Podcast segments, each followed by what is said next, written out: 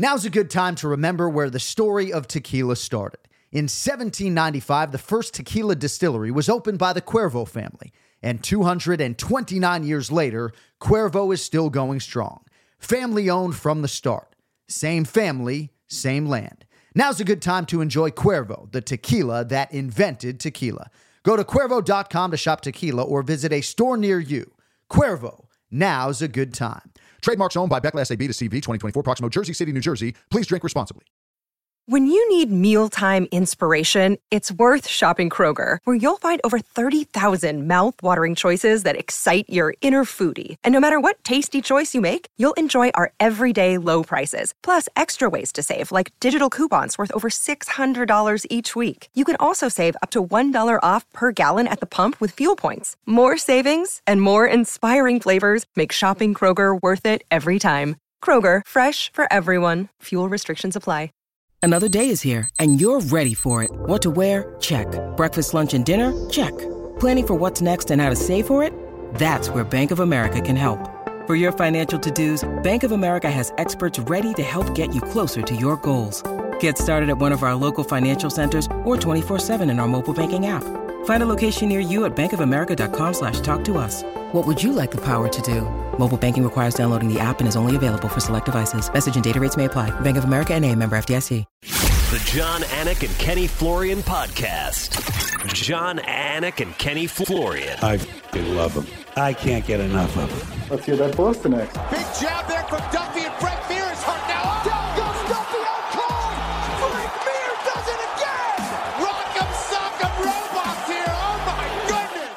Hyperbole. They're a couple of absolutely self-involved bull artists. Here are your hosts, Jon Anik and Kenny Florian. Headshot. Bang. Oh, done. All right, great to be back with you, albeit not back in the United States of America. It is Sunday, January 22nd, 2023. It's episode 382 of the Anik and Florian podcast. What's up, my man? Rocking the AF merch. What's happening, man? How you doing, bro? It's it's great. It's great to be here. Great to be talking about the fights. There's a lot to talk about. Um, crazy night. Crazy oh, night. It was man. a wild night, and you always set me straight in a lot of respects. And I love when I get to talk to you this soon after a pay per view. Thank you to everybody for the feedback on the DraftKings deal. Again, more to come on that front. The press release should be released this week. Don't forget, full episodes of the Anik and Florian podcast are yours on DraftKings, clips on the AF channel. But again, we're still working through that navigation. We're going to make every effort to make these episodes as easily accessible as humanly possible. But headlines today, of course, is going to focus on UFC 283 Teixeira versus Hill. Ray Longo coming up in about 10 minutes or so. Ray Longo is going to join us whenever he goddamn well pleases. So Ray Longo will be here soon. And, uh, you know, he was texting me like a mother last night. So he has a lot of thoughts on these fights as well.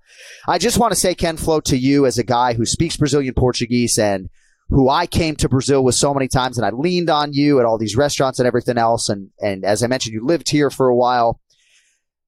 The nationalism in this country is just really special. And I know you can speak to this. And I'm not saying this is the perfect place, right? We were advised by the UFC to not even leave the hotel, right? Because there are some inherent dangers, a lot of kidnappings and robberies, whatever, right? But the love that these people have for their fellow fighters, right? For the athletes, for one another. I don't know, man. It's just a special, special thing. The way you embrace these people and the way that they embrace each other. And I know if anyone can speak to that, it's it's probably somebody like you. Uh, There's no question about it, man. They're extremely passionate uh, about their country, their culture, uh, especially when it comes to sporting events. You know, if you've ever been to a soccer event, you've watched it on television or been there live, you will feel that energy. Uh, and Brandon Moreno knows a little bit about that. Yeah, yeah. They can take it a little bit far, but you know, the, these are um, these are people that uh, absolutely will support uh, their Brazilian fighters to the very end. Uh, and, and it's cool to see, man. It's a special place for sure. Yeah, you want to talk about blind loyalty and unconditional love. It's these Brazilian Yeah. fight fans. And certainly Moreno experienced it because, in large part, a lot of people felt like it was an eye poke that caused the swelling. And obviously, we all know that it was a punch, but a lot to mm-hmm. get into on that front. I did sort of say on the broadcast, and I know Cody tweeted about this, but like, I'm not even trying to be funny. Like, why not chant like they did chant for Shogun, like Shogun. What? But dude, like, how about every now and again chant like Maya Gino instead of like you're gonna die to every fucking fighter. Like it just gets tired, no? Like they, they definitely tried to intimidate you as you walk in, you know? Actually, I think was it Jamahal Hill as he was walking out, there was one fan that was like telling like, you're gonna die. He's like doing the throat slit, talking to him throughout. And Jamahal was actually engaging him. I'm like, what are you Yeah. doing, Jamahal? Focus on Yeah, the focus right. on the fight. But yeah, that, I mean, there- there's just so many examples of, Yeah. you know, Brazilian fans just going nuts, man. It's hilarious. Jamahal's inner monologue is like, well, Glover might die, but I'm gonna be fine. right. And he almost did. And let us start there. Jamahal Sweet Dreams Hill is the new undisputed UFC light heavyweight champion, 50 to 44 times three. I harken back to my first fighter meeting with Jamahal Hill, and we talked about his grappling because his striking obviously is what leads the dance. But I asked him about his grappling, and he's like, "Y'all just don't understand. Like I fucking trained with Croyler Gracie. I maul people. You know, he was a purple belt at the time. Now he's a brown belt, but." A lot of people wondered how he would handle this physical challenge. A lot of Mm. different takedown offerings from Glover to share, a lot of attempts, a lot of different takedown attempts, and uh, Jamahal Hill stuffed two of 17 shots. I thought he was very good in transition, urgent when he needed to be, uh, and his striking obviously ruled the day. But we have a new UFC light heavyweight champion. And it's Amer- it's an American athlete who who I think is only scratching the surface as to how good he can be. I agree. I think there's so much potential in that young man. I think, you know, he was certainly vulnerable at times, you know, getting mounted against Glover and stuff like that. But uh, again, uh, it's how you deal with it after you're in that position. And he showed that he does know how to escape. Uh, against a guy who has the credentials and Brazilian Jiu-Jitsu black belt of Glover Teixeira. Now, I think he might be in trouble against a guy who is a wrestler, who is solely focused on keeping him on his back. That will be interesting to see. However, against Glover, I thought he was making the right choices. He was staying patient. He was staying composed, which is exactly what you need to do in those big moments during that fight. And, you know, being in hostile territory, being in a major main event, his first world championship event, and responding in that manner show that this is a guy that's very capable, that's very intelligent. On the feet is really where he was shining, right? But uh, in those tough moments, he shows he showed that he knows how to deal with adversity, and that is going to fuel him and propel him uh, in future fights as well. He did not have anything that resembled a full training camp for this fight. And I think that's another feather in his cap. You know, he did put down the backwoods about four months out, right? But I do think it stands to reason that now he's going to elevate things in terms of his cardiovascular base and all of his other skills. Um, you might have heard us reference sort of energy systems on the broadcast, right? Because there are fighters like Jamahal Hill who maybe don't have the optimal training camp, but they seem to know how to manage energy. And I do believe that the Thiago Santos fight for Jamahal Hill was really good experience for him to have accrued, right? To have that brutal third round in which you're absolutely dominated, you're exhausted back on the stool, and then to have it within yourself to rally and then go finish him in round four. So, um, how did you feel just about the way Jamahal managed his energy and the way he he mixed his skills both offensively and defensively? This to me is the most important and most ignored aspect of combat.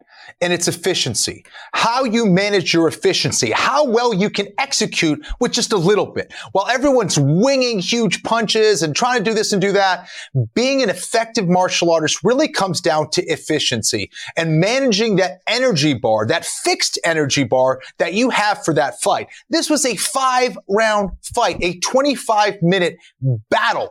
And the way that Jamahal can stay composed, talk his heart rate down, and be efficient and effective with his strikes shows a lot. You know, you see a lot of guys start hot. First two, three minutes or first two, three rounds. And they got nothing in rounds four and five. Jamahal needed every single minute of every single round, uh, to win that fight against Glover Teixeira because Glover was rallying Oh. somehow at 43 years old, rallying in that round, in that fifth round to try to get a finish. I'm just amazed by his heart and, and the kind of warrior he is. Uh, and if Jamahal wasn't efficient, if he wasn't composed, if he didn't know how to manage energy, a, a less mature fighter, a less skilled fighter. I won't even say that. You could be really skilled, but not be able to do that and lose that fight. Yeah. I think that to me is what stands out about Jamahal Hill. And that's why you're the A side of this podcast because efficiency was the word that kept eluding me all night. And there you are saving the day. We did episode one of this podcast and we had Yahoo's Kevin Iole and he comes on. We welcome him on. I don't know if you remember this in 2015. And he's like, thank you guys for having me. Why is it the Anik and Florian podcast and not the Florian and Anik podcast? Like, with respect, John, Kenny fought for the UFC title three times and, uh, the Anik and Florian yeah, podcast was, I mean, I don't know. I don't it's because John does all the fucking work, is really what well, it is. well, as you well know, though, the Anik and Florian podcast name and it was, was your idea. Yeah, well, that that is true, but the name was actually a placeholder.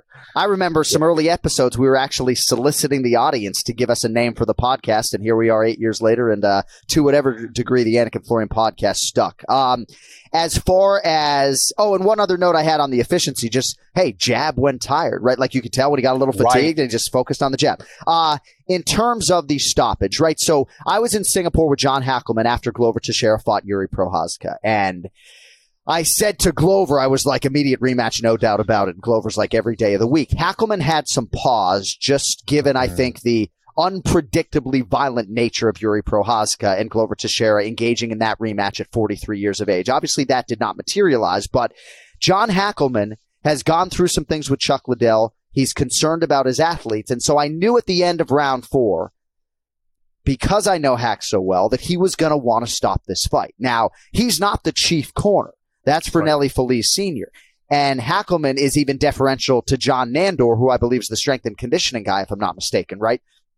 Maybe he has some other training value as well, right? But so I said that I think if I know John Hackleman the way I do, he's going to try to stop this fight. And then I was able to read his lips and he said, can we stop this fight? And immediately mm-hmm. he was sort of talked back from doing that. Now, I'm not going to sit here and suggest that Marc Goddard or any referee is validated to let the fight continue just because Glover Teixeira gets the mount in round five.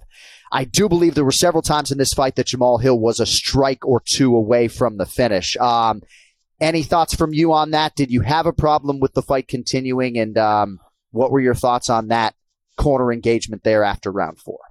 This to me is the most interesting angle. Uh, when we're looking at this fight. John Hackleman has been around this sport for a very long time, both as a fighter and as a coach. He's seen a lot of things inside the cage, outside the cage. And I don't know him that well. I haven't hung out with him that, that much. But what I get from John is he is as real as it gets, man. And he's not afraid to speak his mind. And when you see the effects on that you, when you see the effects that it's had on past fighters, right? Um, it's heartbreaking as a coach to see that. This was my guy. It was my job to protect him and do my best. And you can only do so much, right? You can't go into the cage with your fighter. But when you see the, these things take effect on certain people that you absolutely care about, it changes your perspective. And I think he's been with Glover since the very beginning. Glover Teixeira was the main sparring partner for Chuck Liddell for many years when no one knew who Glover Teixeira was. And knowing that and seeing that and knowing what Glover has been through, he doesn't want to see that same thing take effect. He's out there as a coach, yes, but also a- as a friend. And, and, you have to manage that relationship extremely well and know your fighters to, to, to say, if I step in here and I stop this fight, he's going to be okay with me. Or love him so much that it doesn't matter. If he's pissed off at me, I'll deal with that later. My job is to protect my dude that I love. Yeah. Um, and, and I think that was the thing that w- that was, um, you know, tough for him. I, you know, it's tough because I think at the end of the day, we are adults. We, we need to take care of himself, uh, of ourselves at a certain point. We can only do so much. And uh, to, to kind of, uh, stop that fire from within that fighter who never wants to quit. Uh, yeah. it, it can be tough because Glover had his moments in round five. He had his moments in round five. He could have won that fight. He was in the mount. He was landing some good shots on the feet, all that stuff. So do you want to rob a fighter of a victory as well? It, it's something that I think will vary um, fight to fight, corner to corner, and not everybody is going to agree on that. Uh, the yeah. fighter, other coaches, it's a really tricky thing to manage, John. So when Glover Teixeira says, I'm too tough for my own good, that is concerning to me because yeah. he is intellectualizing it and understanding that it's not good for me to be absorbing this damage at 43 years of age. You know, who's to say he wasn't like half blacked out and doesn't even remember mounting Jamahal Hill, right? Like, yes, I understand that he was able to rally. And so I think for a referee, that somehow – you know, maybe validates your decision to allow the fight to continue. I certainly think if this was a non-title fight, it would have been stopped. You know, Ray Longo loves texting me on fight night and he wrote, come on, John, he's taking triple the damage as Lauren Murphy. Now, these are two different situations. And I don't even think there's a point of comparison to Deiveson Figueiredo necessarily either, because Figueiredo's eye was effectively shut. He will not be allowed to continue fighting as a one-eyed fighter, right? Um, but Glover Teixeira, Kenny, you know, he he passed the vision test and uh, you know the blood despite the aesthetics you know the blood didn't seem to be some major major factor. So uh, i don't know. I'm, I'm i'm sort of talking out of both sides of my mouth a little bit. No well listen I, I would say we need to look at a couple things. We definitely need to look at the damage that the fighter is taking but we also need to look at how the fighter is responding. When we look at glover was glover still did he have the sense to return fire? Was he being effective with a lot of the fighting techniques that he was executing inside the octagon? Yes. Now yeah. let's go back to, right? Cause that, that's a main factor. It's not only the damage, but how is the fighter responding to that damage? Lauren Murphy, to me, was not going to find a way to win this fight. She was taking damage and her skill level was such, and, and I mean this respectfully, her skill level was such that she wasn't going to win that fight. She, she doesn't unfortunately possess the footwork, the power, or the speed, or, or some of the techniques to deal with someone like Andrade.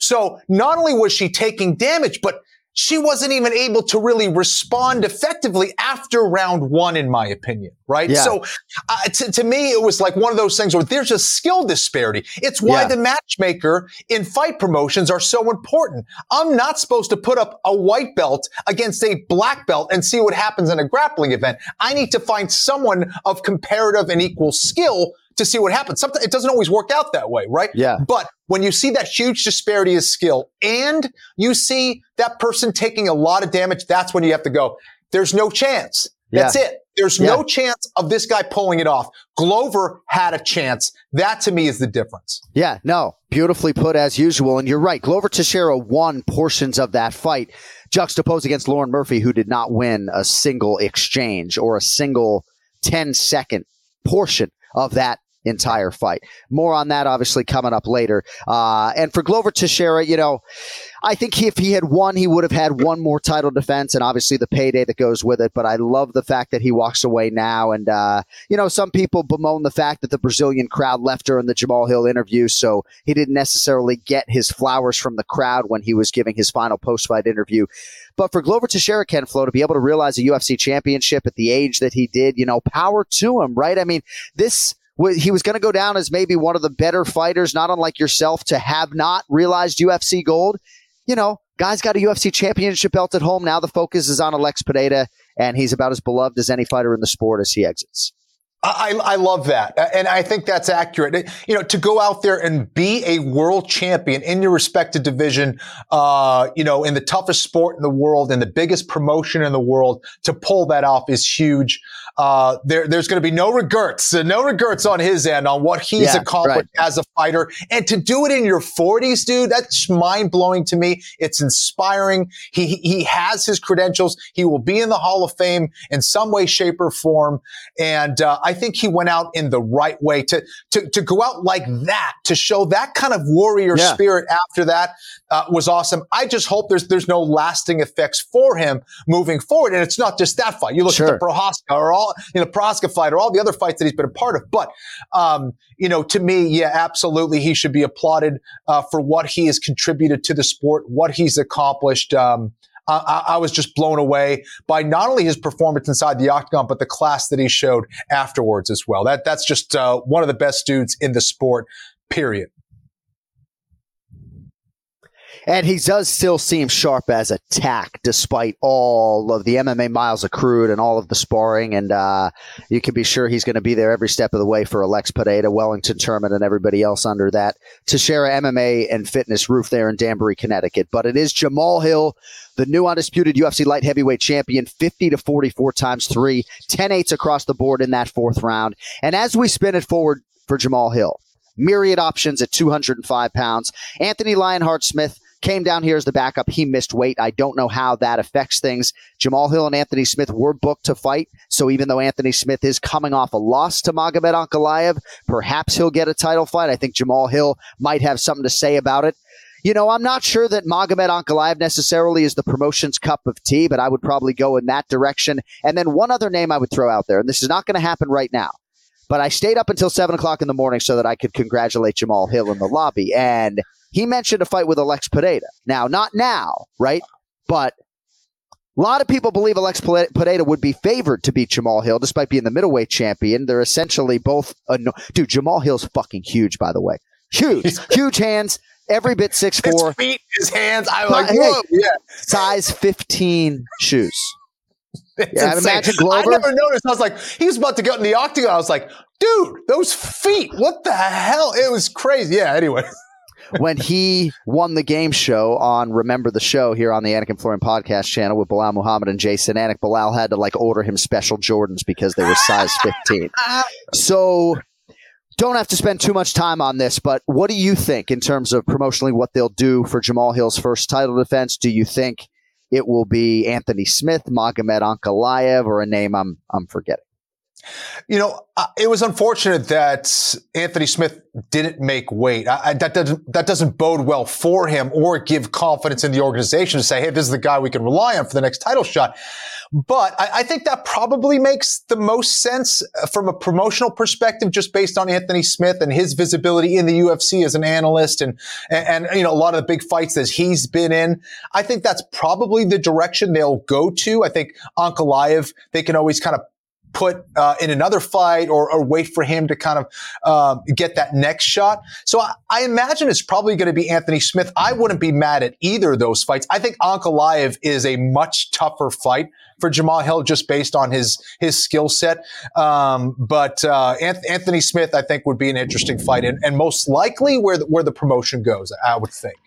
All right, Ray Longo minute coming up in 60 seconds, but four NFL teams, two conference championship games, and only a few more shots to win big on the playoffs with DraftKings Sportsbook, an official sports betting partner of the NFL. We're all counting it down to Super Bowl 57, except for Longo, I guess, right? But new customers can bet just $5 and get 200 in free bets instantly. And if you're not a new customer, not to worry, you can feel the conference championship thrills as well with stepped up same game parlays. Take your shot at an even bigger NFL payout and boost your winnings with each leg you add up to 100%. So the Philadelphia Eagles absolutely dusted the in division New York Giants 38 to 7. The road to the Super Bowl in the NFC goes through the city of brotherly love. And I know a lot of people love the San Francisco 49ers and really like what the Dallas Cowboys did against the Tampa Bay Buccaneers. But man, it's hard to argue with Philly after putting up a 38 to 7 AFC going to be interesting as well. We'll see what happens with Patrick Mahomes, but a lot of ways to get in on the action, and you can do it not now, but right now. So download the DraftKings Sportsbook app, use promo code AFPOD. New customers can bet $5 on the conference championships and get 200 in free bets instantly only at DraftKings Sportsbook with code AFPOD. Minimum age and eligibility restrictions apply. See show notes for details. All right. Y'all know Ken Flo's a star, but he isn't the star of the show. That's Ray Longo. Let's get to him. It's now time for the Ray Longo Minute. I want you to punch a hole in his fucking chest. That's what I want. The Ray Longo Minute. Starring Ray Longo. The Jon Anik and Kenny Florian podcast. Ray My Longo. guys. Hey. I got, I Greetings got your from Rio answer. de Janeiro, Raymond. I got your answer for uh, Go ahead. what happens the next fight. Peru 205, he becomes a double champ. How's that? Oh my God. How's that for matchmaking? What Here's the thing: he could fight? actually pull that Hey, off. man, he could you know- actually pull that off. He, uh, Kenny, he's the hundred percent the favorite in that fight. He's a beast, man. Yeah, he's a beast. Uh, he moves I'd up imagine. to two. I'd imagine. Yeah. And I'd imagine making 185, a guy that big, it it must be tiring and brutal to make that weight. At 205, I bet he's comfortable, strong, fast, probably feeling better than he is at 185. Without a doubt. Without a doubt. That's a that's a crazy fight. I mean, and that's a that's a winnable fight for Pereira, which is insane. He becomes the double champ with the least amount of fights ever in UFC history. How's that? How's that? Tired of snooty wines and their old wine culture? Confused by words like malolactic fermentation? Yeah, we are too. So with 19 Crimes, you can do the fancy schmancy tilt sip smell routine or don't. 19 Crimes is the rebel of wine and culture, telling the stories of rogues and rule breakers who overcame adversities. From convicts banished to Australia to the legendary icon Snoop Dogg himself, 19 Crimes wine is defiant by nature, bold in character, and always uncompromising. 19 Crimes, the official wine of UFC. Pick up in stores nationwide or online at 19crimes.com. Enjoy responsibly. 2024, Sonoma, California. I guess you That's guys crazy. excited. No, I like it, and I like you're bringing it. And hey, I, I mean, I was I don't know if you heard if you were on, but I talked to Jamahal Hill last night, and he mentioned the name Alex Pereira in the lobby last night after the win. Not that that Love would be it. his first title defense. Not that that would be his first title defense. And let's also not right. forget. I think I think you guys bring up a good point in terms of Alex Pereira maybe not playing the long game at 185 pounds. I mean, he is he's much bigger than Glover Oh, Teixeira, right? So. I do think eventually he's going to move up to light heavyweight, but he has yet to defend the middleweight title. And the Adesanya rematch is lurking. Robert Whitaker could get the inside track if Izzy's not ready, and that belt could be on the line as soon as April. So I just. I don't know. I don't think it's going to be now for Jamahal Hill and Alex Pereira, but I do think there are legs for that matchup. All right, before we get back into UFC 283, Raymond, main event Merab Dvalishvili Oh, fighting Petr Yan. I mean, you just, I mean, you just can't stop preparing for this Petr Yan. You just can't fucking get rid of this guy, you know? yeah, what what a huge uh, platform from Rob. I love the five round fight. Uh, you know, he deserves it. He's he's done what he had to do to get this fight, and I think, uh, man, I think that's fireworks, man. That's not an easy fight. That's going to be a really really tough fight. So uh, I like the five rounds, though. I always wanted to see Merab in a five round to just putting that pressure on. So Right. you know, we'll see. Aljo was actually in this weekend, so we were talking about it. But yeah, it's uh, you know, at least he's got you know his best friend and training partner knows him very well. I think that's a big plus. Uh, yeah, there's a couple of things, but uh, really, I mean, that's a great fight. I mean, just whatever for whatever reason, for a lot of reasons. Great fight. Yeah, great fight.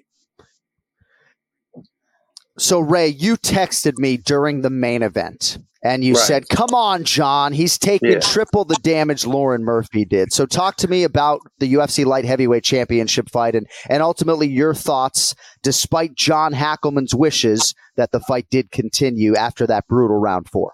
Yeah, I look. It, my my point was I was being a devil's advocate. I look. I'm not an early fight stopper.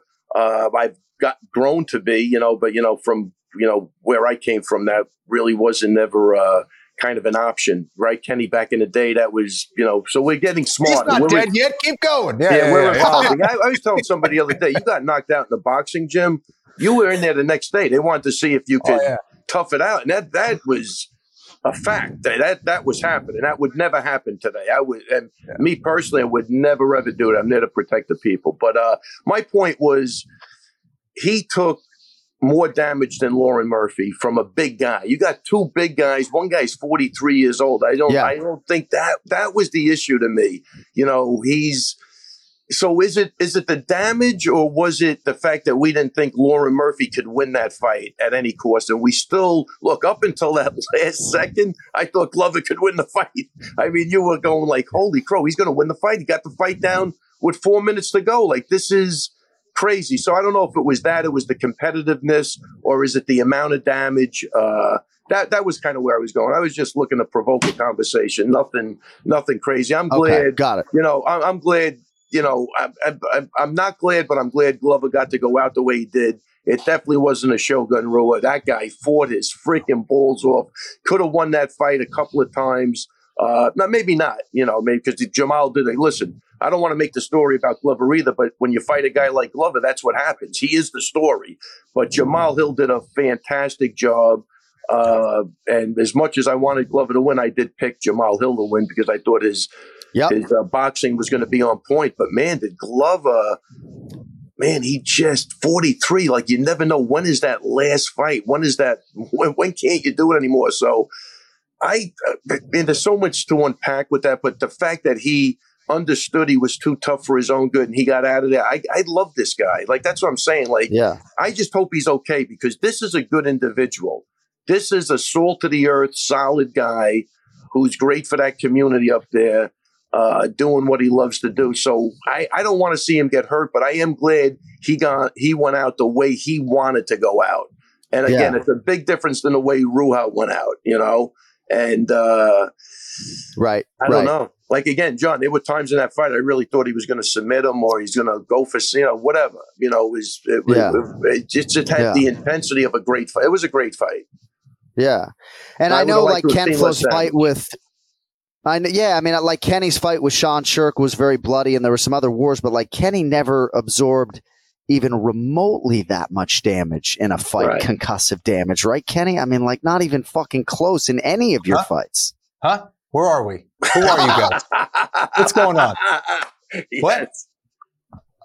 Huh? Wait, what are you talking about? What are you talking about? Imagine I Kenny's like- like, hey. what are you talking about, John? I never even Are we I like chickens and windmills. What are we talking about? You talk about. You're talking about soccer? My soccer? Never got hit in my life. Never got hit in my life. Crazy. I tell you, hey, but you played soccer in college, right? Brutal. Were- Brutal. were those brutal. I headers- was were you brutally allowed- beaten in the Were you allowed field. to do the headers with the ball? I was. Uh, I was. I had a big head. I never missed. I never Man, missed. if you want to listen, I mean, I, look, I don't want to put turn this down negative street, but um, if you want to listen to something bad about concussions, it was about a soccer player and the guy, Yeah. the CT from. Yeah, He was a famous soccer guy in England. It's just it didn't it didn't end up well. It was a horrible story, but uh, it does. You know, that's what I say. These, you know, every everything carries its own uh, issues with it, but. uh but yeah, no, no, Glover, you can't say enough about. I was, I was Yeah. uh, excited for him, and just I just hope he's okay because again, he is a great guy, and he doesn't deserve to get banged up like that uh, at all. So Yeah, yeah. Well, my daughter Riley is no Kenny Florian on the soccer pitch, but she is on two teams. And when I was in Rio, right, one of the bullies on this other team stepped on Riley's toe. And, you know, Riley is my kid who's kind of like the boy who cried wolf. She's pretty dramatic, a little bit of a hypochondriac like her father. So I'm in Rio and she's like, Daddy, I think my toe's broken. I can barely walk up the stairs. And my wife's like, Yeah, okay, Riley, right? So sure as shit, right? Displaced fracture of the big toe. She's in a boot for six weeks and she's going to miss the whole season. So, just a lesson to you parents out there: even if you think your kids are soft, sometimes they might actually break a bone. Yeah, right. Um, so much to get into today. I feel like we're already chasing the clock, and we will have an extended UFC 283 recap coming up later this week. Brian Petrie is going to join us. We'll probably be joined by Santino DeFranco as well. Um, but I want to transition to the flyweight championship if I could. And Ray, we'll start with you on this. Brandon Moreno gets a second finish in this fourth and final meeting against Deiveson Figueiredo, and there's nothing to talk about now as far as who's the better man in this equation. You know, Daniel has said repeatedly, Daniel Cormier, that Matt Moreno's just a terrible matchup for Deiveson Figueiredo. But Brandon Moreno beat the best flyweight version of Deiveson Figueiredo this night. He finished him, and uh, the series definitely goes to Brandon Raymond. Your thoughts on that? Yeah, look, those guys, you know, unfortunately, they could fight 10 times, and who knows, you know, it, it's just going to be a great fight every time. But uh, look, Moreno made the, he made the uh, changes, right? I love the way he implemented the takedowns right at the beginning. Uh, you could see that this fight he fought with his brains and not with emotion. I think he even referenced that somewhere, but man, was he cold and calculated. And I think that was the difference. And he probably could have did that in every fight, but I think he let emotions get the best of him, and he was swinging like a lunatic half the times. And uh, and, and that was I don't know. So he he did. I thought he was smart, game plan, fight IQ off the charts. Wait a minute, we have a guy now that thinks he's part of the podcast. This is a problem. No. Let's go, Coach. We got some work to got? do. I- We got some work to Hey! do. You know, hey, you know This this he's waiting, to, he's waiting to go. He wants to watch football. He's mad at me for doing this Hey, right I got some play, playoff football, but you know we're here getting that work in. Hey, we wish Let's your go. Buffalo Bills all the best. Hey, Maddie, you're the biggest power slap fan in the world. I've heard. Is that oh, true? man? No, I can't Dude. watch it. I can't watch D- it. No, I'm out. I'm out as well, man. Yeah, I'm- I'm- I'm It's out with just, you. it's just, it's just traumatic brain injury. That's all it is. No, You Frevola can't had. defend uh, yourself. That's where I'm out. You can't That- defend yourself. That I'm was like, same, no, the same that's thing not here. cool. It's Yeah, it's nothing, you know. Like like we were talking before. Like, oh, what are they gonna do next? They're gonna have like knife fights, and then I'm like, at least Right. at least if they could defend themselves, you know, I'll watch Right. it if, if they if they could wax on, wax off. But Yeah, Yeah. like we're, we're, we're going to go up two stories and we're going to push each other off. And then the guy. see who survives. Yeah, but we give, exactly. we- give the guy an elevator ride back up, though, Kenny. He doesn't have to walk up the stairs. We elevate him back up so he can push the other guy off. I mean, what, where this was. Wait, let me. Ah. You know, I'm going to say this, and I, I'm just saying I don't like mean anything specifically by this, but I did watch it, and my first. These were my thoughts, and I'm saying I love everybody. This is not has nothing to do with it, but I when I saw Dr. Davidson there, I, I just go, man, it just cheapens what he does.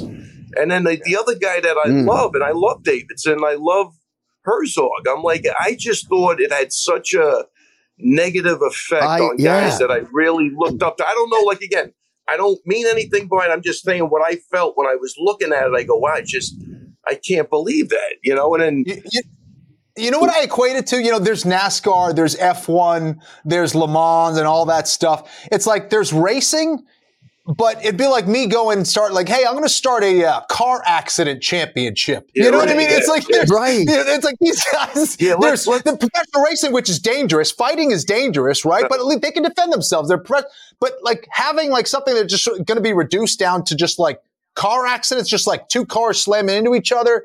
It's not cool to me. But you know, yeah. because I, you know, even like Hunter Campbell, I've never met the guy, but they tell me he's a super intelligent, smart guy. Uh, yeah, I'm having a hard time with that now. he's smart. It's a money grab. You know, like That- again, I that's- just don't get why you would attach yourself. There's no way this is making it, and I'm not wishing any. Look, people can do what they want to do. I'm not. I'm not getting down on anybody. I'm just saying I can't see how that makes it at all. It, there can't be anybody that would pay for a pay per view for that, can there?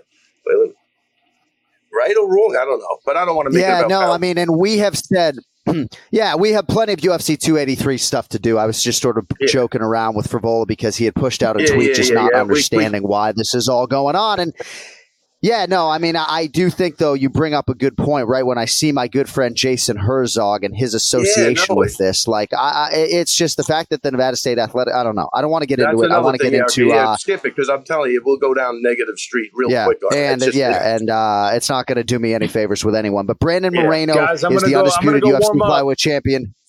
All right, Maddie, all the best, Later, buddy. Best to your wife. yeah, so, yeah. Brandon great. I went, I went Moreno- over to see her. Unbelievable. Oh, did you? Yeah, I went over last Sunday after the podcast. She's she's an How's she amazing person. Amazing. She looked fantastic. That's Great awesome. spirits, everything. Just uh, what a just made me feel good just seeing her feel good. It was just ama- it's uh, amazing to me. Yeah. Amazing. That's all I can say. All right, so Deiveson Figueiredo is going to move up to 135 pounds. Kenny, it looks like Alexandre Pantoja, who does have a couple of head-to-head wins over Brandon Moreno. I think one of those is an exhibition. Um, but Pantoja, I guess, got pretty testy with Moreno backstage. All indications are, though, Pantoja's been biding his time for a while. That's going to be the next flyweight title fight. Yeah, and he's doing everything possible to try to secure uh, that that opportunity against Moreno.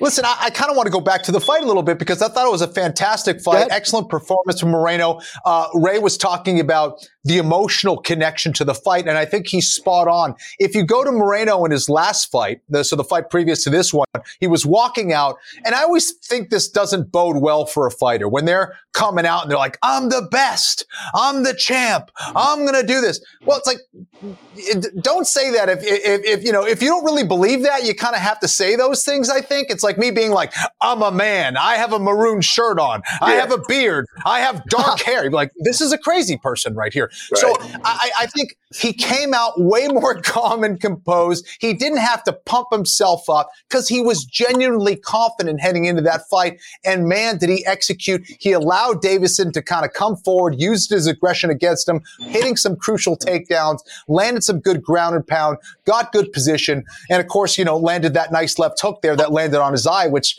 you know compromised uh, Figueiredo moving forward. Um, I, I think Moreno Pantoja is a great fight. Um, I'm really interested in that. I think Moreno's a, still a completely different guy, um, you know, and, and I think there might be a different result. I, I, I, would love to see that. And for Figueiredo, I think he's making the right deci- decision in moving up at 145 pounds because 135 pounds, sorry, because he never quite quite looks so comfortable at 125 pounds. You know, it's like I could have fought at 145. Am I going to be at my best at 145? Definitely not. So I think that was the right move, especially moving forward as he's getting older. And I still think he'll be fantastic at that weight class. I don't know if he's going to be a champion in that stacked weight class, but I think he's going to give a lot of people trouble and he's going to be as dangerous as ever.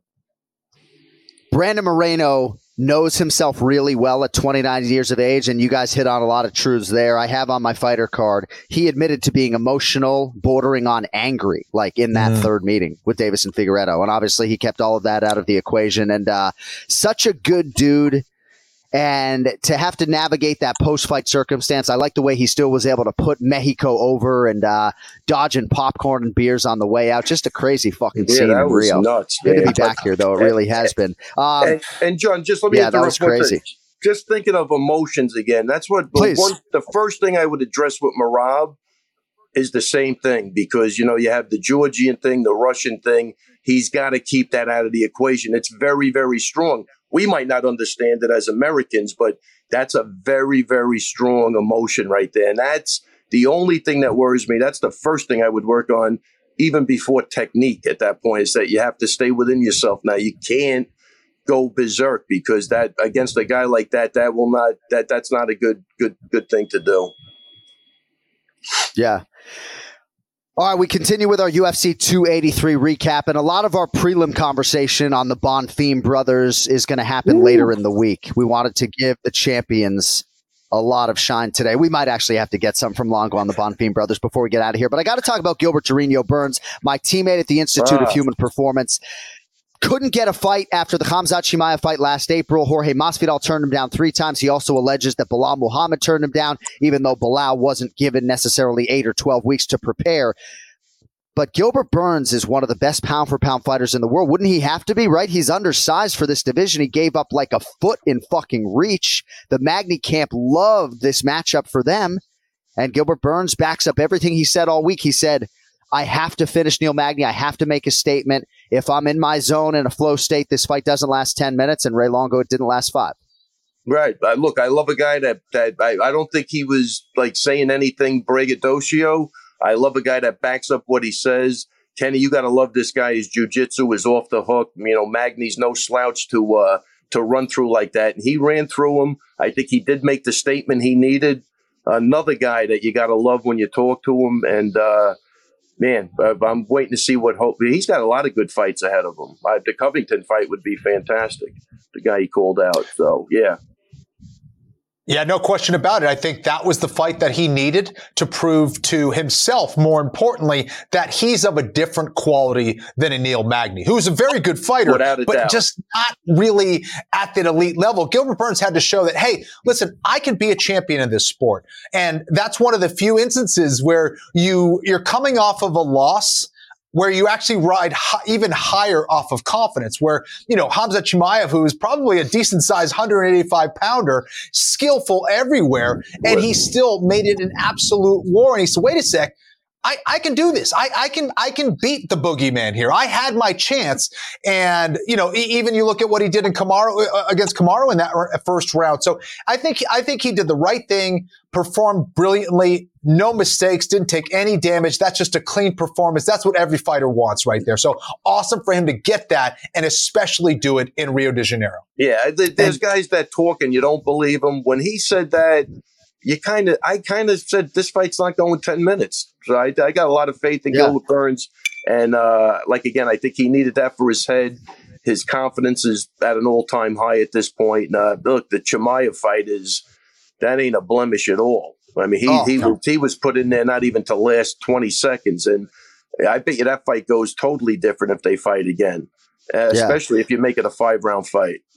You guys do make some good points, right? Because even though Gilbert Burns at 36 years old is not going to be cutting down to lightweight, and I know it was hard for him even when he was younger, right? But yeah, you think about him as sort of like a tweener 160 pound fighter fighting Khamzat Chimaev, essentially a middleweight. It's just crazy how competitive he was. A lot of people uh, didn't even know who had won that fight necessarily after 15 minutes. But we'll see if it'll be Gilbert Burns and Colby Covington.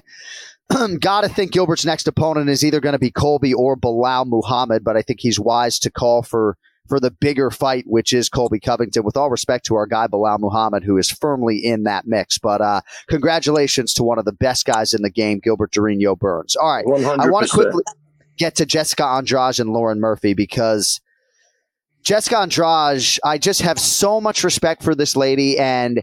Our Hall of Fame voting body is one man. It's UFC President Dana White. But if I was ever to request a sit down with Dana to advocate the candidacy for a fighter to get into the Hall of Fame. It'll either be Rafael Dos Anjos or Jessica Andrade. And I don't even think I'm going to have to advocate for Andrade. She's tied with Amanda Nunes for the most wins in UFC women's history with 15. She's done it like Ken Flo across three different weight classes. She chews up and fucking spits out anybody in the top five that isn't a champion. Like, I don't know. Like she, Kenny, I just, I have so much respect for this woman and this skill set and everything she does. She didn't even have her head coach and, uh, just destroys Lauren Murphy to add another chapter to her already appreciable legacy. She's a beast, man. She she really is extremely dangerous. It's rare that when you get someone at that weight class, man or woman, who can hit as hard as she does. Um, she's a devastating puncher. She's extremely powerful. She's tough. She's committed. Uh, she's evolved a great deal over the course of her career. Uh, and Lauren Murphy's a good fighter. Um, she just had way too many weapons, way way too much power, way too much athleticism. Um, and this isn't the first time she she does this repeatedly in that Right. division. So I thought it was a fantastic win for her. Yeah, it looks like she could do this for another ten years. To be honest with Yeah. you, she looks she looks fresh. She spoke well. I don't think she's absorbed a lot of damage. I'd love to see what she said. I'd love to see bring the uh, Whaley back to Brazil and fight in Brazil. I think that's a totally different fight. Uh, I think everybody would love to see that fight, and and that's about it. But look, let's let's give Laura Murphy a credit. I mean, she's got the grit of a champion. I mean, she wasn't going to be denied. She was fighting till the end. Yeah, you could make a case for stopping it, but uh, and again, I know we get into these things. You don't want to say, "Well, the person's got a good chin," and that's that's a good thing. But uh, she was in there. She was still swinging. You know, I think that was the that was the difference. But you could see she was a step behind with the speed, and I think the speed and power combined was a was a problem for her. But hats off to Laura Murphy for uh, for uh, really, really just sucking it up and making it through that fight. We all know what the case is for stopping the fight, Ray, but what's the case for not stopping it because Lauren is still throwing? I mean, isn't that a lot of muscle memory? Like, she didn't win a second of that fight, and I'm paid to do a job, right? Yeah. And this whole notion of a moral victory, right, is the reason to keep her in that fight so she Yeah. doesn't get finished and goes the distance with an all timer Right. like Andrade. Is that what we're trying to do as a coach? No, no, no. I'm I'm agreeing with you. I'm just giving it up to her for having grit. I mean, I'm just Okay, saying that's all a. No, I would no, no. The fight, the fight should have been stopped, and you know, I, I, it goes back to the Glover thing. Glover always had a chance of winning that fight at any time because he can hit hard, and he has great submissions and, and a ground game. Uh, Lauren never got the fight to the floor. If she did, you know, the girl got right back up again. So it left out the intrigue of you're almost just hoping for a hail mary. I think Yeah, because you know yeah. she's such a nice person, you just want to Yeah. see it do good. So there's there's emotion. There's, there's a lot involved. But Yeah. I'm with you 100, percent John. I'm not even, you know, like again. Yeah. I'm I'm I'm really with you. I'm just was adding another shine No, to of it. just course. she was gritty. You know. Joe and Lauren Murphy are two of my favorite people in MMA. I consider Sean Madden to be a friend, right? But I mean, I had a confrontation with a coach here even in Rio. Like, even if my public approval rating is a little bit higher than it was in 2012, there's always issues with fighters and coaches, but I, I can't worry about that. I have to have thick skin. I have to call it like I see it. right, and, right, um, right. I just didn't need to see any more of that after round two, you can be sure. But real quickly, Ken Flo, as far as Andrade and Zhang Wei Li. Looks like Valentina Shevchenko is going to defend her belt against Alexa Grasso. I know there is a groundswell of momentum potentially for a super fight between Valentina Shevchenko and Amanda Nunes or Valentina Shevchenko and Zhang Wei Li. But let us not forget, Jessica Andrade in 2019 slams her way to the title. And then three months later, she goes to Shenzhen, China and defends the belt against Zhang Wei Li to be a good soldier on UFC Fight Pass, right? No pay per view points, not on television. Fight Zhang Wei Li on the fucking internet like a few weeks after winning the title. So to me, to Ray's point, if ever an athlete deserves to have this reciprocated and have that title fight in Brazil, it's Andrade. Yeah, listen, I, you didn't even have to say that stuff, and I would say she deserves it. Yeah, I, I yeah. had no idea about that. That just adds more fuel and, and gives her that much more of a push to to get that next shot. But I, I think that makes sense. That that that would be fair to give her that second shot, given the circumstances of the last time. Ray, you got to go here in a minute, don't you? Yeah. Okay. Can I just quickly get your thoughts Yeah, on Jose Aldo being inducted Ah. into the UFC Hall of Fame? Like, give me- I'm going to have two thoughts on this. My first thought is that I really believe that's what they should have did for Shogun Rua. That's what that that would have been a nice retirement. Show his highlights, forget the fight. And if you're going to give the guy a mm. fight, you make him the favorite against somebody. You don't give him a fight where he's the underdog and he's 45 years old. I don't get that. Like, what's the point of that? Go ahead. Well, Ihor Potieria, if you look at the UFC's light heavyweight division, you can argue he's one of the lowest ranked fighters in that division, right? I think Brian Petrie acknowledged on our podcast last week that he had maybe one win over a fighter above 500 when he got signed by the UFC. Like, you're right. Potieria was a two to one favorite. Right. Um, you're just thinking maybe somebody long in the tooth that I'm not thinking of that maybe would have Yeah. provided a more level playing field. I don't know. I think they were yeah. kind of trying to get him a competitive fight. I don't know. All right. But anyway, so that's that. But the Jose Yeah. Aldo, come on, man. That had to bring a tear to your right. Here's a guy, and Kenny shared the octagon with him, which is amazing because this is a guy that's been around forever that people did look up to. If you wanted to see devastating leg kicks, that's the guy you look for. If you wanted to see crazy knees, takedown defense, he was the guy. So, uh, and again, another really nice guy, you know, that that really deserves this more than anybody. But man, does his body of work speak for itself? Crazy. So that was a great moment. That's the way I like to see, even though it was a Hall of Fame and not a retirement. I'd rather see him shift to that, where you show all those highlights. Yeah. And, you know, you get people talking for five or ten minutes, and that's it. Call it a day. I don't want to see guys going out like that. It means you know, because we we start rationalizing, you know, well, at least he got the fight again, and even DC, like we got to see him again. I I disagree with that, and I don't want to, you know, my thing with DC, I don't Yeah. want to disagree with anything. No, I get it. I, I mean, John, you think if you actually tried to shove him, you could move him more than like a sixteenth of an inch? No, really, Kenny, the guy's arms are busting out of his suit. I'm like, this guy's a house. I- He's a house. He's a fucking house. This guy. What do you do with him, Kenny? Yeah. And the guy and the guy He is. knows what he's doing. What do Fire do hydrant. if that guy Yeah. grabs you? What are you going to do? Yeah. You think you Just- you think you Well. Kenny taught him. Kenny taught Politely, him you have to ask him to let go of you. Yeah. Yeah, Yeah. no, uh, listen, No. I, I, could I chime in about Jose Aldo, Yeah. or are we going to say goodbye to Ray Ray? Do You got to go hold. no, chime for- in about for- Jose, and then I'm, I'm out of here. I was going to say this. I was going to say this, and I'm, I'm sure Ray would would agree with this. You know, it's like to, I don't care what organization. I don't care if you're fighting over an LFA or some small organization. If you are undefeated in this sport for ten years. You're a G. That should be like, Yeah. wow. I don't care. That's impressive. No mistakes. You perfect for 10 years. Congratulations. And- and That's and amazing. Kenny, you're a G, but he wasn't just undefeated. He was dismantling a lot of people. Exactly. You know, exactly. so you have that. He was a world champion in this sport. He was an innovator. He was uh, athletically superior to, to pretty much everybody out there. So he was doing things that other people just weren't doing. Like people are learning from him. If you were just Yes. one of those things, you would be impressive. Right. He was all of those things. and he carried a division that the UFC didn't even want. He carried Yeah. that freaking division. He brought light to that division. So all these bantamweights and you know featherweight, they owe it to Jose Aldo. He trailblazed that whole thing for those guys, and man, did he do a great job of it. You could also argue, I know this is a little bit of a push because Conor McGregor is a special individual who carries a lot of charisma and skill. But would Conor McGregor be Conor McGregor if he didn't have that win over Jose Aldo? Exactly. You know, it's like, it's like he gave that push to Conor McGregor. So, yeah. Yeah, unbelievable. I, I agree Jose with you Aldo. 100. percent Had won 18 consecutive fights going into that meeting with Conor McGregor that, of course, think lasted about just it. 13 seconds. 18. A lot of guys Unreal. don't get 18 fights in the UFC. Yeah, this guy won exactly. 18 fights in a row.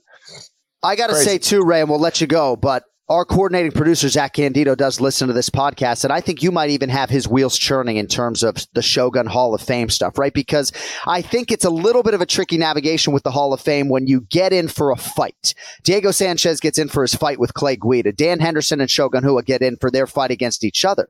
But I could sit here until I'm blue in the face and make modern era or pioneer era arguments to get into the Hall of Fame on their own individual merits for Shogun Rua, Dan Henderson, and Diego Sanchez. So I think that actually is a good idea, right? Like as yeah. Shogun Rua is retiring last night, you know, you do all the bells and whistles and you put him into the Hall of Fame. That would have been amazing.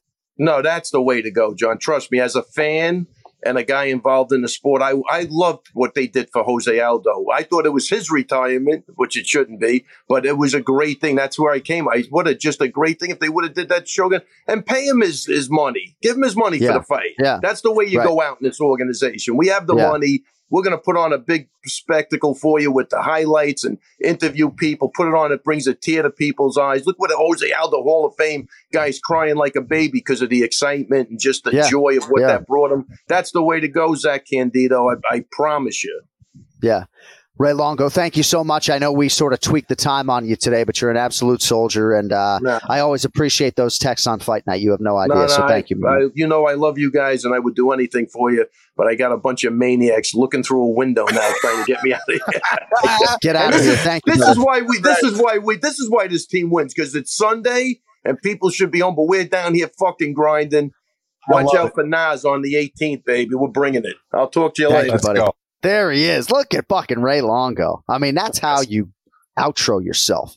Ray Longo Minute every week here on the Anik and Florian podcast. So later this week, we will talk about Ismael and Gabriel Bonfim, Brunno Ferreira on short notice, stepping in for Brad Tavares and he knocks out Gregory Robocop Rodrigues. A lot of great prelim performers. Jailton Almeida, of course. I want to get your thoughts on Johnny Walker over Paul Craig before we get to our final thoughts. Uh, you know, these guys were entrusted with this main card pay per view opening slot. You knew it was probably going to be a quick fight one way or the other. Um, but I think for Paul Craig, I, I, have a lot of respect for the skill set, but you know, a little bit of it is kill or be killed. And, um, you know, I don't know, just all of a sudden he went from having all this momentum and head to head wins against Jamahal Hill and Magomed Ankalaev.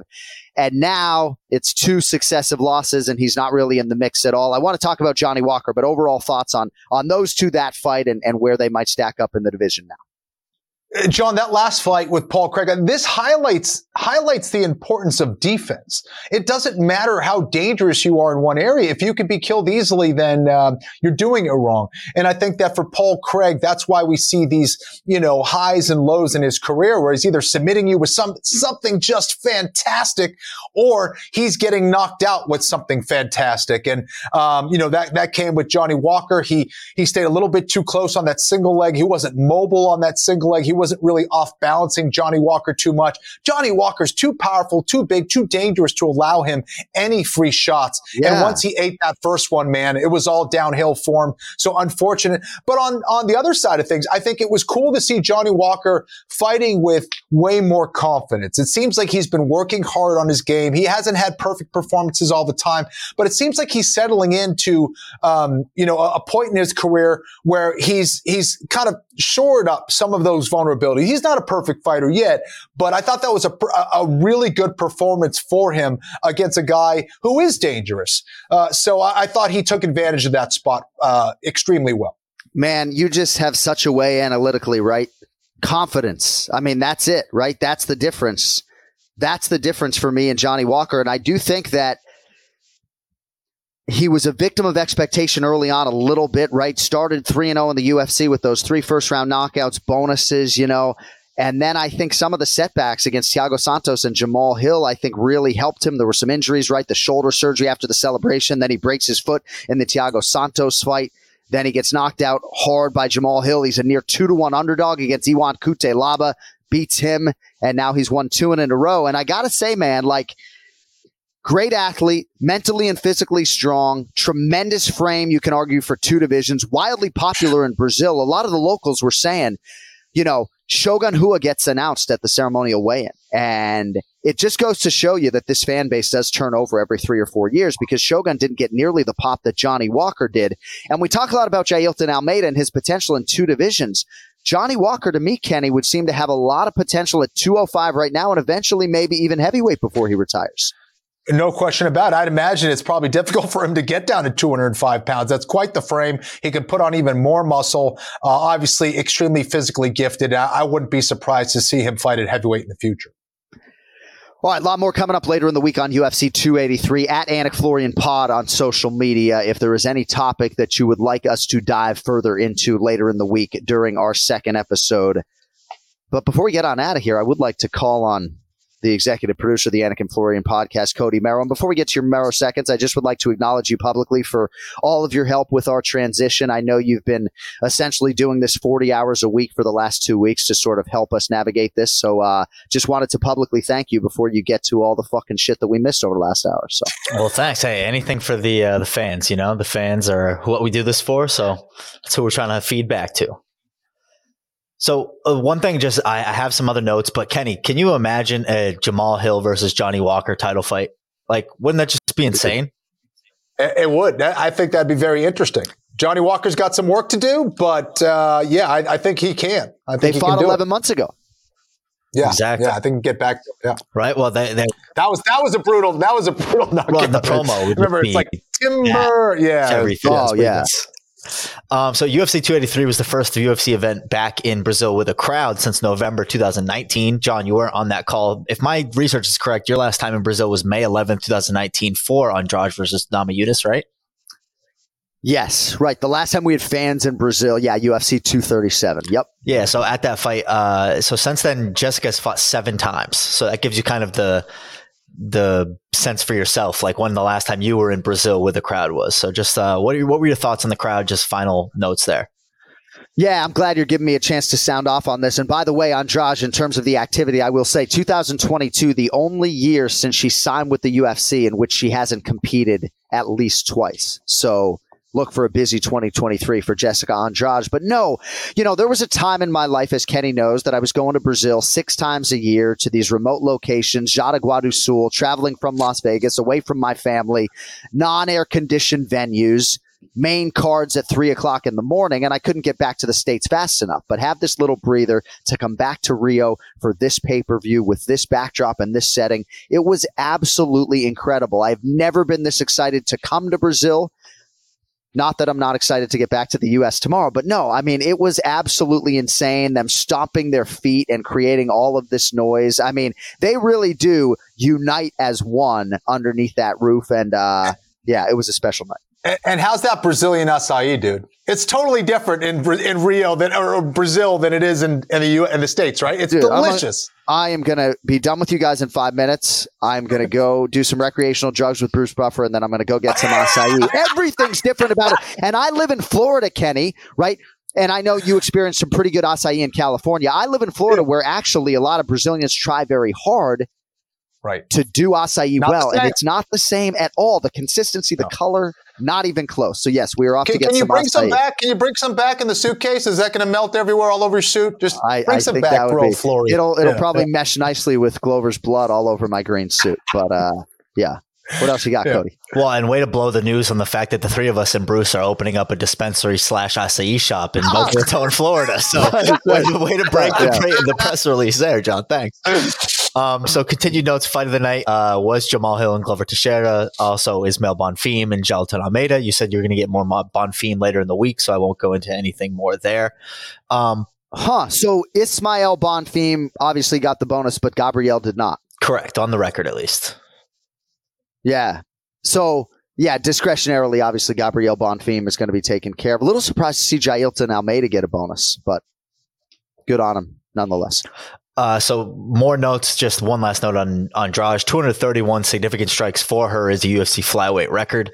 Uh, it was the second largest for a three round fight behind Diaz versus Cerrone. Oh wow! Yeah, and so yeah. oh, uh, she's awesome. I also believe, per the notes that I was reading on Sherdog, was that she is only the she's the only fighter to have eclipsed 200 significant strikes twice in her career in a three round fight. So she's insane. She's unbelievable. Uh, so that is a flyweight record. And last week, you know, we did break some news, but Valentina Shevchenko versus Alexa Grasso was also broken for the co-main event for March 4th. So a big fight in the flyweight division coming up. Do you have a, do you venture a guess, Kenny, on what the odds are for that on DK Sportsbook? Uh, I'd say Shevchenko, pr- what, probably like uh, five to one, six to one? Yeah, minus 600. That's, that's why Kenny gets paid the big bucks. Yeah, I rarely get those right, but uh, I'll take it. Um, so just to continue along those lines, early line movement. Jon Jones, when the fight broke, was an underdog. He's now moved. He's now minus one twenty for UFC two eighty five. Wow. So, you know, quick line wow. movement, some smart plays there. You know, I know I'm one of them, so I had to get on that dog money. Uh, more line movement. Kamaru Usman, the odds did come out on DK Sportsbook minus 245 versus Leon Edwards plus 205 for that rematch. Surprise there, Jon? That's very interesting. Kenny, in terms of that trilogy fight between Leon Edwards and Kamaru Usman, so Gilbert Burns is still working with Kamaru Usman a little bit here and oh, there. Oh, wow. But Gilbert Burns this week in Rio was asked about that trilogy fight and who he thought would win it. And he said, with an argument largely rooted in the altitude in Salt Lake City, He's picking Leon Edwards because he said Leon Edwards got off to a great start in the altitude. Then he feels like that affected him in the middle rounds. And then obviously we all know what happened mm-hmm. in the fifth round. But I'm so curious for our fighter meeting with Leon Edwards so I can say, like, so I think we want to have that conversation. Like, why was the performance hmm. so listless in rounds two, three, and four? Like, do you have answers internally as to why you couldn't get off at all for major portions of that fight? But I did think it was interesting that Gilbert Burns talked a lot about the altitude and went on record as saying he thinks Leon wins the, the third meeting. That's very interesting, and that's totally feasible because it seemed like he didn't have that same kind of spunk. He didn't have that same kind of energy moving around the octagon that you typically see from him. Footwork, huge part of the game, obviously, huge part of the game for Leon Edwards, who is a very sophisticated fighter and has a lot of skills. So, huh. Something yeah. to think about. Yeah, wow. I think so. Well, and interesting too because everyone wanted to jump right to Kamaru's outside of the octagon things to blame the law. you know they're like oh he's not focused he's going Black Panther which comes out on Disney Plus in a couple days you know cheap plug yeah. but interesting interesting to say the least minus two forty five on DK Sportsbook so yeah, I'm not sure I've ever been more interested to have a fighter meeting than when we sit down with Leon Edwards in England just to try to get some answers as to how they felt about the totality of that fight. Right. Jon, gun to your head: fish and chips or acai? acai, just because you're asking me today, but I'm a big fried food guy, so I don't know. Yeah, we, we, we know Chost. We know.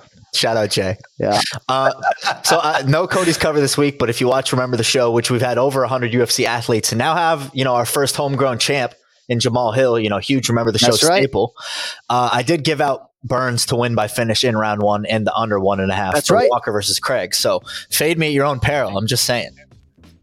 Merrow's on fire in the DraftKings Sportsbook. Got to get that going in Florida. All right, that is going to do it for this episode, but not for this week. As you know, the Anik and Florian podcast throughout 2023, not one, but two episodes a week. And our next episode will probably drop on the DraftKings YouTube channel on Thursday. Clips on our socials as well as the Anik and Florian podcast channel.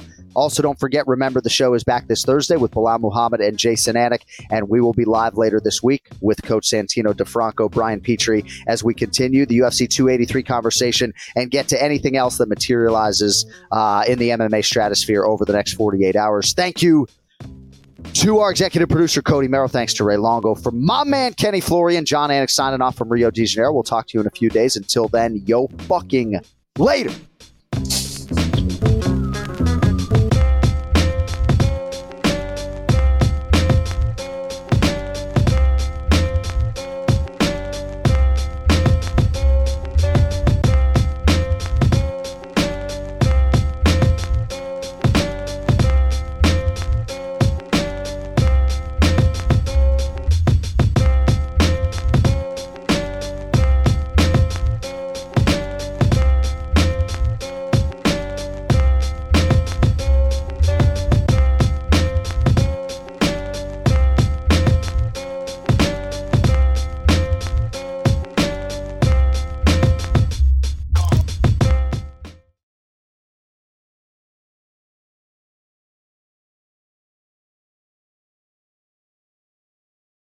Now's a good time to remember where the story of tequila started. In 1795, the first tequila distillery was opened by the Cuervo family, and 229 years later, Cuervo is still going strong. Family owned from the start. Same family, same land. Now's a good time to enjoy Cuervo, the tequila that invented tequila. Go to Cuervo.com to shop tequila or visit a store near you. Cuervo, now's a good time. Trademarks owned by Becle SAB de CV 2024, Proximo, Jersey City, New Jersey. Please drink responsibly. This is the story of the one. As head of maintenance at a concert hall, he knows the show must always go on. That's why he works behind the scenes, ensuring every light is working, the HVAC is humming, and his facility shines. With Grainger's supplies and solutions for every challenge he faces, plus 24 7 customer support, his venue never misses a beat. Call quickgranger.com or just stop by. Grainger, for the ones who get it done.